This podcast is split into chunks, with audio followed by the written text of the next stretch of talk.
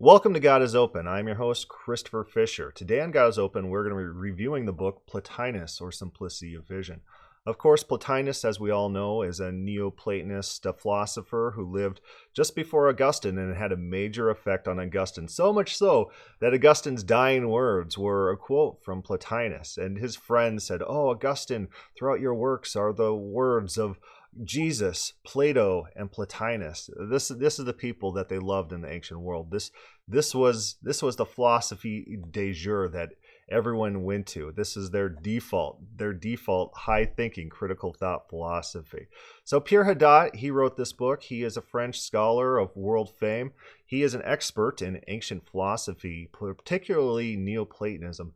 Now he died. He died in 2010, but uh, he was pretty active. This book, I think, was written back in the 60s. I can't find a digital version of this, so we'll have to go after after uh, this manual version today. I'll have to be reading quotes directly from the book. Ah, uh, you know, we're back in the Middle Ages with the physical books, but we're going to have to do it because this is a good book and a great resource on the ancient world. He, he loves the ancient world. He quotes things about the ancient world. He talks about how how they thought in this time period. Their their criticisms of in the incarnation. Remember, around the third century A.D., all the Christians were like, "Oh, uh, what's what's the nature of God and and the Trinity?" And they had all the debates there. That that's what they cared about was how does the physical interact with the spiritual. And Plotinus weighed in on the issue, of course. The Gnostics weighed in on the issue. And uh, these are the things, this is the type of thinking that they cared about. He also talks about in the last chapters the biographical information of Plotinus, and he uses a lot of quotes and uh, a lot of footnotes referencing both Ambrose and Augustine, who relied heavily on Plotinus for a lot of their teachings. For example, Augustine's idea that the evil is privation of the good. This came from, of course, Ambrose, who was quoting Plotinus. Or Augustine, of course, might have got directly from Plotinus. Augustine didn't really like to quote his sources. He'd just throw little quotes out there, and then you have to find those previous quotes, like especially when he quotes Origen of Alexandria. Uh, you just don't know unless you're familiar with both works that he what he's doing. But Plotinus was a heavy influence in Christianity, especially Ambrose and Augustine. So, very important to know the very important philosopher in the history of the development of Christianity. Huge, major effects, long lasting effects on Christian thought, Christian doctrine, even ideas of Trinity come from Plotinus's ideas of how the world is laid out. So Plotinus, uh, overview of his work. There, there's a small paragraph in here I'd like to read to you that kind of summarizes his work, and then we'll turn to the last pages to summarize his life. It is precisely this movement we shall find in Plotinus's works. His treatises are spiritual exercises in which the soul sculpts herself that as she purifies and simplifies herself, rises up on a plane of pure thought, and finally transcends herself in ecstasy. This, this is the Platonic ascent. This is the simplicity of vision. This is the goal of every good Platonist uh, philosopher is to transcend reality, to reunite with the one, to get rid of all external influences and focus and contemplate, lead a contemplative life. When Plotinus was dying, here are his last words to one of his disciples. I didn't want to die without seeing you again, my last friend, my only disciple who stayed with me. But you took your time getting here. I had to postpone my departure because of you. They're very simple words, which in any other context we might just say, oh, he's just going to die. That's what his departure is. But within the context of Plotinus's teaching, all these words take on a brand new meaning. As is written here, Pierre Hadot, Plotinus's soul, made one with the soul of the universe, is going to contemplate the divine spirit and its ineffable source, the holy, simple good. That's Plotinus's idea. He is dying, he is ascending, he is transcending the material and reuniting with the one. Uh, this is the, a beautiful uh, phrase. It's a very poetic. His his dying last words, transcending to the one. So, things we know about Plotinus, his biographical information. Of course, uh, Plotinus really didn't like to talk about himself because you know, a good philosopher doesn't focus on the self, they focus on the ideas. The self, the body, is just a shell. What we care about is is ideas, information, the, introspective life, the virtue, the good, enlightenment. Those those are the good values of any philosopher. And so he didn't even want to have his own portrait taken. This is the type of man we're dealing with here. So Plotinus was born in 205, roughly around there, probably in Egypt. Uh, he was a disciple of Ammonius Saccas, who was also the teacher of Origen of Alexandria. You see some common roots and common themes. The Origen of Alexandria was very Platonistic individual, talked a lot of the same concepts as the Neoplatonists. We have him dying in about 270 AD throughout his time, you know, he, he became fairly prominent as a teacher in Rome and uh, he was well sought out. He moved in, in pretty high circles. There, no nobility sent them their children to to train to to be taught, and rest assured, th- those children are pre- in pretty good hands because uh, he he just wanted the introspective life. He didn't care about anything in the physical world. He wanted to train everyone to be like the ascetics, you know, the Christian ascetics who want to live and and just not eat anything. He would maybe eat once every couple days. Is is the idea of this austere life where where you're just focusing on contemplation rather than your physical well-being. This book speaks about Plotinus in heliographic terms. As it seems the Pierre Hadot really liked Plotinus. He himself is probably uh, affiliate of Neoplatonism himself, possibly being being a practitioner. Uh, very glowing terms for Plotinus, probably more so than I would give him. So they're like the same information about Plotinus that I would criticize Plotinus about. Pierre Hadot would praise him for. This is a very friendly book, so it's it's very much likely that he's truly representing Plotinus's true thoughts and his true ideas and his true philosophy, being possibly a true believer in this philosophy. We turn now to Hadot's overview of the ancient world at this time.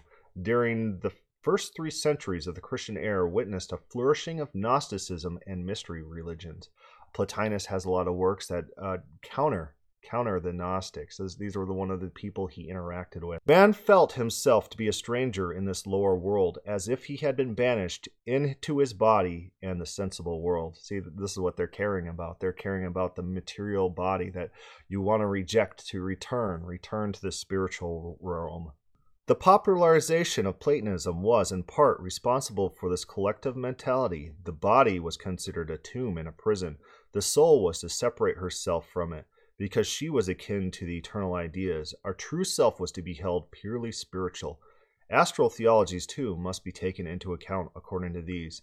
The soul is of celestial origin and has come down here via a stellar voyage, during the course of which she has become encased in ever thicker envelopes, the last of which is terrestrial body.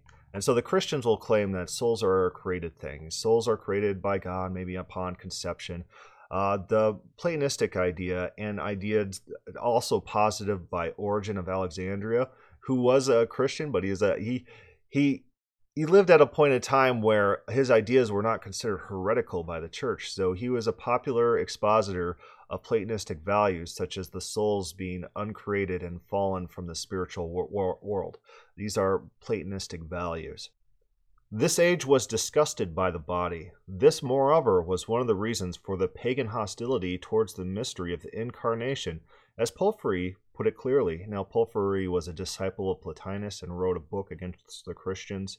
How can we admit that the divine became an embryo, and after its birth, it was wrapped up in swaddling clothes, covered with blood, bile, and even worse things. Remember, the Valentinian Gnostics claimed that Jesus was an actual, real, physical human being. He he ate and drank uh, divinity. He didn't poop or have bodily excretions, anything like that. So, a very major concern in early Christianity was the divine being physical. Paul writes about this in Colossians 2, in which he has to fight against the proto Gnostics or the Platonists and actually have to argue that Jesus was divinity embodied. This, this is a real argument that the Christians had to face this idea of a separation between the material and the spiritual, this, this chasm which cannot, cannot be fulfilled. Moving on, One could say that every philosophy of this period tried to explain the presence of this divine soul in a terrestrial body. Each was responding to the ancient interrogation of men who felt like strangers in this lower world. Who were we? What have we become? Where were we? Into what have we been hurled? Where are we going? Whence can liberation come to us? Here's a quick overview of the Gnostics, and so I, I like this paragraph. It's worth uh, quoting. Within Plotinus' school itself, some people answered this Gnostic question with a reply particular to Gnosticism. For the Gnostics, souls had fallen into the sensible universe as a result of the drama beyond their control. An evil power had created the sensible universe, and souls were imprisoned in it against their will.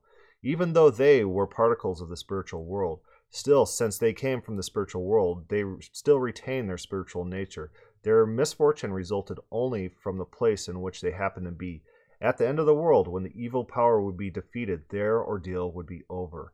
They would return to the pleroma, or spiritual worlds. Salvation thus came from outside the soul and consisted in a change of place. It was dependent on the struggle between superior powers.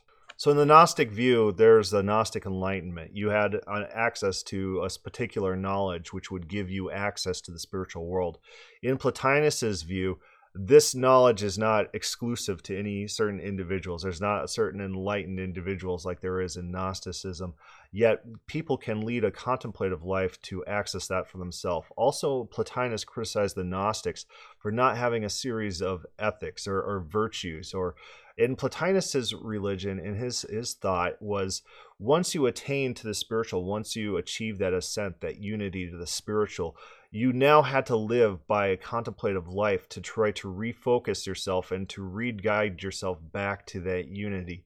Whereas in Gnosticism, that Gnostic knowledge was the uniting principle, and so it didn't matter what they did on earth. They still had their escape clause that allowed them to transcend the material universe. So in Plotinus's uh, theory, in his his philosophy, there was a system of ethics, what you should do, how you should live and one of which was to deprive of yourself of anything that would that would take your contemplation off of God.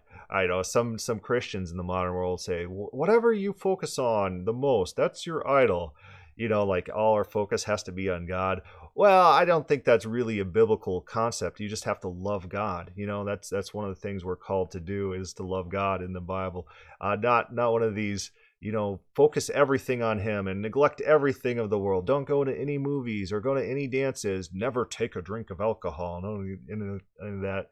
But in Plotinus, in his theology, in his his idea of how you live, is you get rid of any element of your life that is pulling you away from the contemplative life, taking you away of from that focus on reuniting with the spiritual world.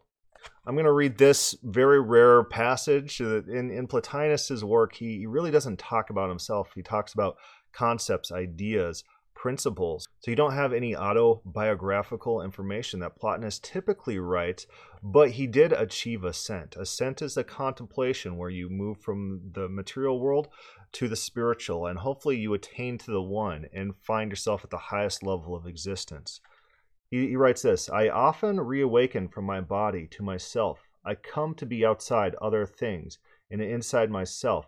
What an extraordinary, wonderful beauty I then see. It is then, above all, that I believe I belong to the greater portion. I then realize the best form of life. I have become at one with the divine, and I have established myself in it. Once I reach this supreme activity, I establish myself above every other spiritual entity. After this repose in the divine, however, when I come back down from the intuition into the rational thought, I then wonder, how is it possible that I should come down now? And how is it ever possible that my soul has come to be within my body, even though she is the kind of being that she just revealed herself to be when she appeared as she was in herself, although she was still within the body?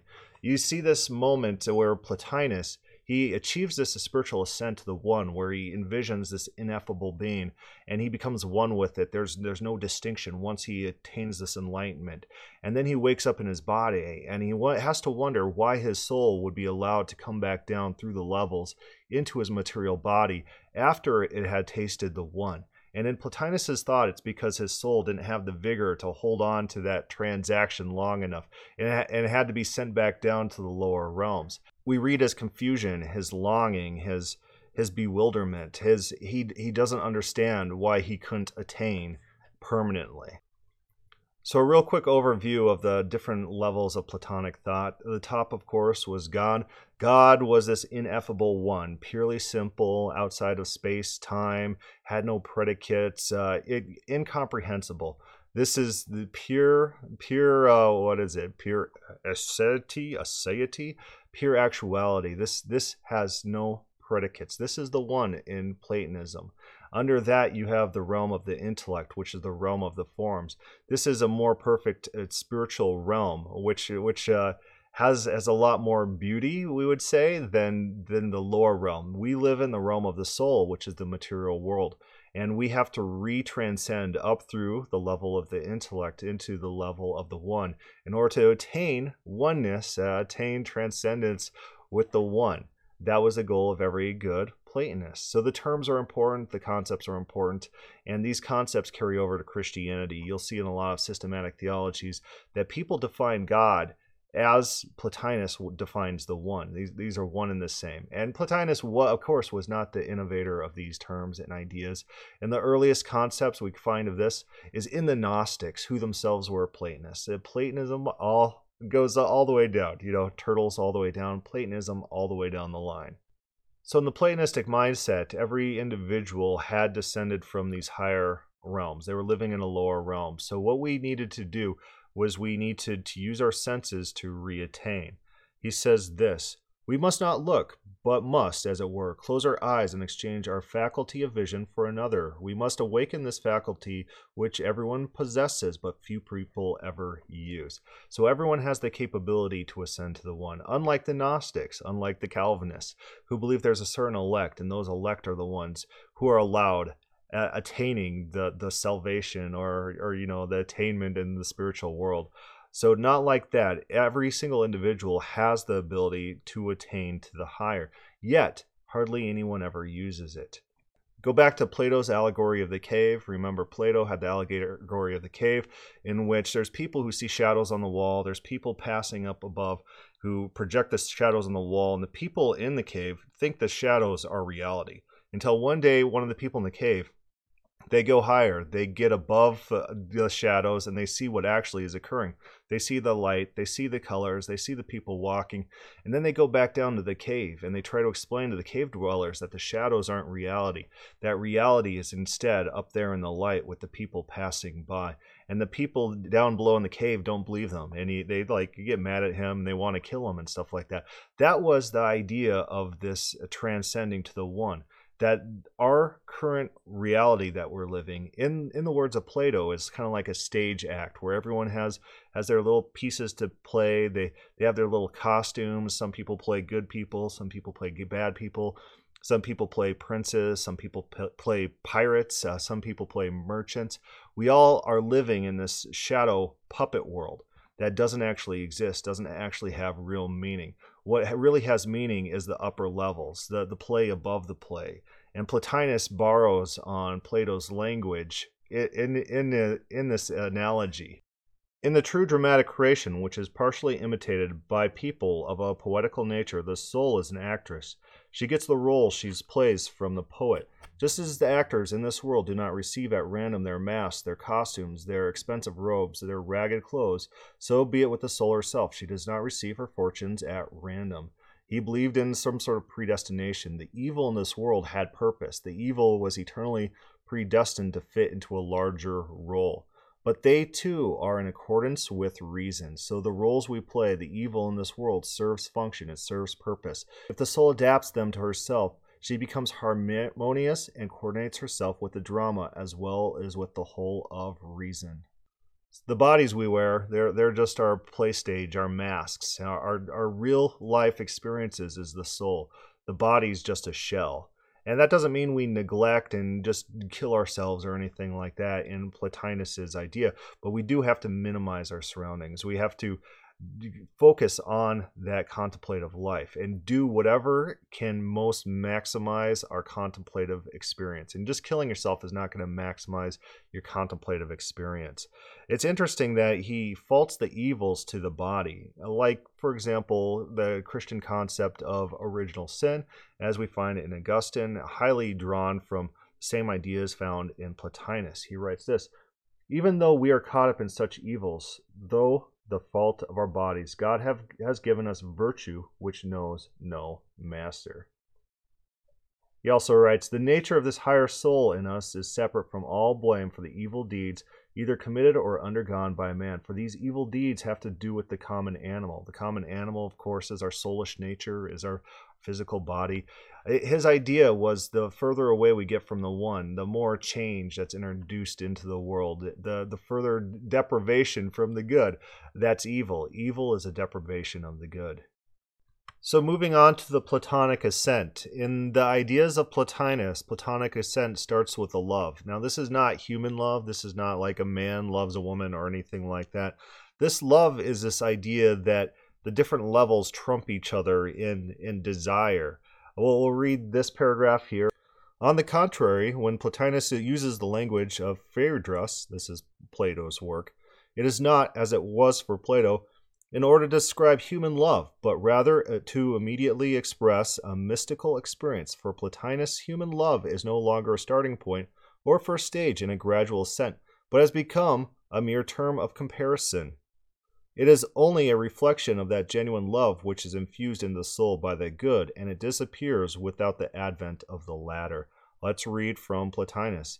The soul loves the good because, from the beginning, she has been incited by the good to love him. The good is the one, the good is God. And the soul which has this love at hand does not wait to be reminded by the beauties of this lower world, but since she has this love, even if she does not realize it, she is constantly searching. She since she wants to rise up to the good, the soul disdains the beauties of this world. The good is a drawing force pulling upwards. When she sees the beautiful things in this universe, she mistrusts them, for she sees that they are in flesh and in bodies, and that they are polluted by the present dwelling place. When the soul further sees that the beauties of this world flow away, she knows full well that the light which was shimmering upon them comes from elsewhere. You know, change, decay, you know, that, that shows us that these things are lesser than the spiritual realm, lesser than the realm of the one. And the, the realms, those higher realms, pull us upwards. The soul then rises up to the other world, for she is clever at finding what she loves, and she does not give up before she has seized it, unless her love were somehow torn away from her. In true form to a Platonic ascent, uh, Hadot writes this To prepare herself for the coming of the good, the soul must leave behind all inner activity, distinct representations, self will, and individual possessions. The good itself is, after all, without form. So the good's without form, so we must get rid of anything that causes any sort of distinction in us, any sort of uh, predicates. You know, we need to purge ourselves of predicates. We will not be surprised to see the object which produces such an ardent desire. This is from Plotinus. Completely free of all form, even intelligible. When the soul feels passionate love for him, she pulls aside all shapes she has, including whatsoever form of the intelligible may be within her, for it is impossible either to see him or be adjusted with him while in possession and acting upon anything other than him. So, in the Platonic world, in the world of Plotinus, uh, introspective meditation, it causes the ascent, uh, divorcing yourself from the world, divorcing yourself from from the thoughts, the desires, the cares of this world. Uh, Self actualization or what sexual urges, you know, that was also disdained upon. There was a biographical sketch of uh, Plotinus where there was a homosexuality reference in one of the plays that he was watching, and he, he wanted to leave in disgust because you know what that is is it's the sensual lust those types of things they they tie us to the physical world uh, possibly why in Catholicism, you know, they don't allow their priests to marry because uh, that's tied to this idea, this disdain for sex that was pretty commonplace in this time period. If you guys remember Jerome, Jerome, he was a, a Christian around Rome, and what he would do, his thing was going around to young widows and trying to convert them to perpetual chastity. You know, that was his big value set, a complete nutter. Um, this is what these people cared about. They thought this this was the Christian life is complete chastity, no sex. uh, uh, Plotinus. This is a Platonic value. This is not a Christian value. So, although the one is kind of quote unquote in this physical world, it's not really in this physical world. You have to think of the physical world as a mask layer that that doesn't have any spatial location relative to the, the, spiritual world. You know, you find this at a lot of Christians, modern Christians will claim this as well. If God is spiritual, he cannot also have location, which is kind of weird. Genesis in Genesis 1, the Spirit of God was hovering over the formless void. Uh, that's what's going on there. So, in the Jewish mindset, the, the spiritual could have physical dimensions. They they could be on the same plane as reality, but not in Platonism. In Platonism, you you know the the the light and lightning doesn't come from outside of ourselves or inside of ourselves. It's just there or not there. You're you're attaining to a different realm. You're you're transposing. It's kind of like the Matrix. You're waking up in a new reality that doesn't have doesn't have any connection to the re- reality below it says suddenly a light bursts forth pure and alone we wonder whence it came from outside or from inside once it disappears we say it was inside and yet no it wasn't inside we must not try to learn whence or it came or for where it's going for here there is no whence the light comes from nowhere and it goes nowhere it simply either appears or does not appear this is why we must not chase after it but quietly wait for it to appear preparing ourselves to be spectators as the eye waits for the rising sun. The sun appears over the horizon, coming out of the ocean, as the poets say, and allows the eye to behold it. So once you reach this attainment, uh, this is this is where, in in the language of Augustine, you're reading Confession, and he says, "I saw with my inner eye that you are unchangeable." This is a Platonistic value. They went through these uh, meditative ascents to the One in order to find information about God, to really experience God this this is the language that's pretty commonplace in Platonism. If you don't understand Platonism, you're probably not reading Augustine right. The inner eye is our spiritual ascent. It's our experiences in this non-physical realm while we're attained at this higher state of being. It is not always a foreign exterior light which the eye knows. Sometimes before the exterior light, but holds it in an instant, a light more brilliant and akin to itself. Sometimes it leaps forth from it in the darkness at night, and others the eye does not wish to look at any other thing. It shuts its eyelids before it, and yet still emits light. Finally, if one presses down on his eye, he sees the light within it. In this case, he sees without seeing, and it is then that he sees more than ever. For what he has seen is light. Other things are only illuminous, but they're not light itself. This is Plotinus. Plotinus also writes, Carried off, as it were, by the wave of the Spirit itself, lifted up high, by it, as if it were swollen, he suddenly saw, without seeing how, but the spectacle, filling the eyes with light, did not cause some other object to be seen by its means. Rather, what was seen was light itself. It is not that there were two things within it, on the one hand a visible object, and the other its light, nor was there a spirit. And when what was thought by spirit, there is only dazzling light, which engenders all things later on. So at the pinnacle of this state, we become one with the all, and uh, as Plotinus writes, there there becomes no distinction. You you lose any focus on self. You lose any distinction between yourself and the object you're perceiving. In the Platonic religion, the one perceives itself perfectly and not at all, because the one is above predicates, above intel- intellectuality. It can't actually have thoughts. A thought is a change. A thought is a discoursive thinking and the one is above those types of thoughts. You know in in calvinism in augustinian christianity the one has this innate knowledge of all things that is identical to oneself. This is a platonic value where the one can't actually go about reasoning. It can't go about successive thoughts. The, the one is above that. The one the one can't have change like that. The one can't have parts. That would create parts. That would create distinction. And so, in the Platonic ascent, once you achieve unity to the one, you gain that unity. You you gain that simplicity. You lose all all idea of predicates. You lose all idea of self, of other. You become the one ineffable with that one. So, as we already read, Plotinus comes down from his vision and he's dismayed because now he's back in his material world. He wants to reascend to the one. He, he just had his uh, ecstatic, uh, his, his ecstasy experience where he attained true enlightenment. And, and you find other attempts at enlightenment. You have Augustine several times that he records that he he attained or near attained enlightenment in his introspective uh, works, his introspective uh, attempts. And we don't know how many unrecorded attempts that he had tried as well or attained as well. But uh, this this is a common Platonic value, probably dropped by the time of Calvin. I don't think Calvin was introspective, uh, attain unity to the one, but it was pretty kosher at this time that these were this was the value set.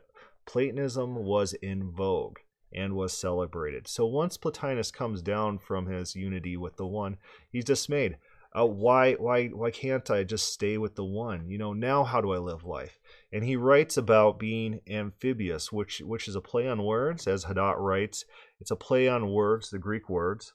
Soul necessarily becomes, as it were, amphibious. This is Plotinus writing. Alternatively, living the life up above and the life here down below. And Hadot's commentary in the footnotes is there is etymological pun here. The Greek word amphi means of both kinds, and bios, life, being combined to form amphibioi, living a double life. As in English, so in Greek the term was normally used to designated animals, especially frogs.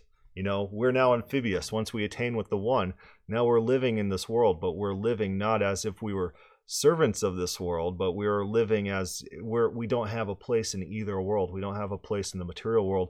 We don't have the place with the one because we we're pulled back down to the soul world. And so Plotinus had to wonder now how then shall I live? And this is where he set up his system of virtues that we already touched about briefly. Here is Hadot. How then shall we live? For Plotinus, the great problem is to learn how to live in our day to day life. We must learn to live after contemplation in such a way that we are once again prepared for contemplation. We must concentrate ourselves within, gathering ourselves together to a point where we can always be ready to receive the divine presence when it manifests itself again. Remember, in Platonism, the light comes and goes. We, we don't control when the light overtakes us and brings us to ascent with the One. We have to just wait for it, and we have to prepare ourselves for that possible unity in the future. We must detach ourselves from the life down here to such an extent that the contemplation can become a continuous state. Nevertheless, we have to learn how to put up with day to day life. Better still, we must learn to illuminate it with clear light that comes from contemplation. For this, in turn, a lot of the work is required interior purification, simplification, and unification. Pierre Hadot, one of his goals in this book is, is this book is a form of advocacy towards people who will prefer a Platonic life, trying to convince them that modern day living, day to day life is worth living and worth living to the fullest. He, he doesn't want people to commit suicide and try to escape the world or, or try to, to neglect all aspects of reality.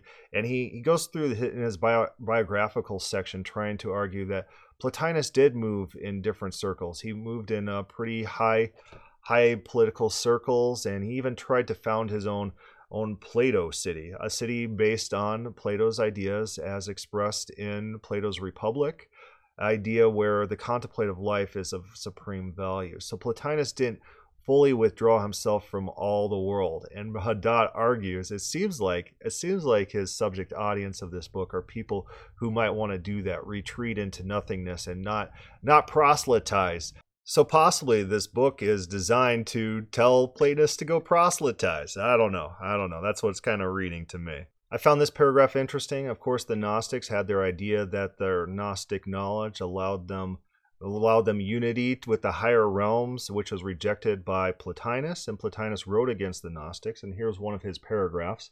Perhaps the Gnostics will say that their doctrine causes us to flee from the body and to hate it from a distance, whereas ours attaches the soul to the body. But it is as if two people were living in the same well built house. One of them criticizes its structure and its builder, although he keeps on living in it all the same. The other, however, does not criticize. In fact, he affirms the builder has constructed the house with consummate skill, and he awaits the time when he'll move on and no longer have need of the house. He who finds fault with the nature of the universe does not know what he is doing, nor how far his arrogance is taking him. The reason is that they do not know about the successive order of things from the first to the second to the third and down to the last things, do nor do they know that we must not abuse those things which are lower than the first, but gently acquiesce in the nature of all things. Remember, in Plotinus's idea, even the evil in this world is, is structured specifically to be part of a bigger, beautiful painting. The evil has purpose, and and uh, you know, in the Calvinist theology, all evil has purpose. There's no, no such thing as purposeless evil. Uh, there's always some sort of greater good that comes out of it. That was Plotinus's teaching on evil. Here is Hadot Evil is part of the nature of things, and for the sage it is a salutary test. One of Plotinus's first writings had already expressed this idea. Plotinus. In those whose faculties are too weak for them to be able to know evil by the mere faculty of knowledge prior to inexperience, the experience of evil makes the knowledge of the good more clear. So evil makes knowledge of the good more clear. Elsewhere, Plotinus writes, some things, such as poverty and illness, benefit those who suffer them. Evil, however, contributes something useful to all. A paradigm of justice, moreover, it provides in and of itself many useful side effects. It wakens us up and awakes the spirit and intelligence, and we are forced to stand against the inroads of wrongdoing. It makes us learn how great a good is virtue by comparison with the evils which are the lot of wrongdoers. Now it is not for this purpose that evils came about, but since they have come about, the world makes use for them as appropriate. This is a sign of the greatness of power to be able to make good use of evils. Of course, as we already talked about, evil in Plotinus's idea is a deprivation of the good. This is Hadot writing. Evil is not extraneous to the order of the universe, rather, it is a result of this order. Not everything can have the same rank, and the farther things are from the primal source, which is the absolute good, the more they are deprived of goodness. Evil, therefore, is nothing other than a privation of goodness. A footnote to this talks about Ambrose's use of this. This we already talked about this a little bit. St. Ambrose repeated this point of Plotinus's teaching in his sermon on Isaac. Quid ergo est multa nisi boni indigentia. What else is evil but the lack of the good? This doctrine was to have a great influence on St. Augustine, as has been shown by P. Courcelle, 1950. I love all the footnotes on Ambrose and Augustine. He just footnotes them as if it's common knowledge. It's common knowledge in uh, knowledge of ancient philosophy that Ambrose and Augustine were good Platonists. They they followed the Platonistic worldview. They quoted the Platonists. They loved the Platonism. No one denies this but a couple uh, evangelicals who really want to deny history. Anyways, this uh, podcast has probably gone long enough. Very interesting book uh, that tells you all about the Platonic ascent, how to attain it, what it meant. What what is the core philosophy of Plotinus? How did he think? I'll just leave us with a closing thought about Plotinus and his idea of attaining to the One. Here's Hadot writing. Plotinus's soul, made one with the soul of the universe, is going to contemplate the divine spirit and its ineffable source, the holy simple good. And then we call to mind the strangely beautiful phrases he used to invoke the presence of God. You have said, I am of such and such dimensions, but you have dropped the such and such and have become the all. To be sure, you were already previously the all. When one comes to be someone, that is, by the addition of non being, he is not the all not until he rids himself of this not being. Thus, you increase yourself when you get rid of everything else, and once you have gotten rid of it, the all is present in you. The Platonic life is about ascent to the one, ascent to the transcendent, ascent to this perfect, simple being, this ineffable being, above contemplation, above uh, predicates, above space time, above any any conceivable thoughts. The God of Plotinus, the God of Augustine, the God of the Calvinists, is who this is. Massive, massive influence on Christianity through the, the generations. Uh, Plotinus, his his legacy is long felt, although not very many people know who he was. You, you talk to people and they say, well, well, the ancient uh, church fathers, they were inspired by Aristotle. You don't know what you're talking about. It's all it's all Plato, it's all Plotinus, it's all Neoplatonism. Aristotle is just a very minor factor in all of this. This idea, Plotinus, he is the wellspring from which most of this philosophy derives, in which most of this philosophy is systematized, in which most of this philosophy flows into Christianity through the the means of people like Augustine. Again, not saying that uh, there wasn't Platonic influences before. You have Clement of Alexandria, you have Origen of Alexandria, you have Philo of Alexandria, you have the Alexandrian Gnostics, you have the Alexandrian document, uh, Barnabas. Oh, all these Alexandrian names just keep popping up. Hmm, hmm. Huh. Anyways, you like this episode? Just leave a comment, leave a question, start a thread on the God is Open page. Thank you for listening.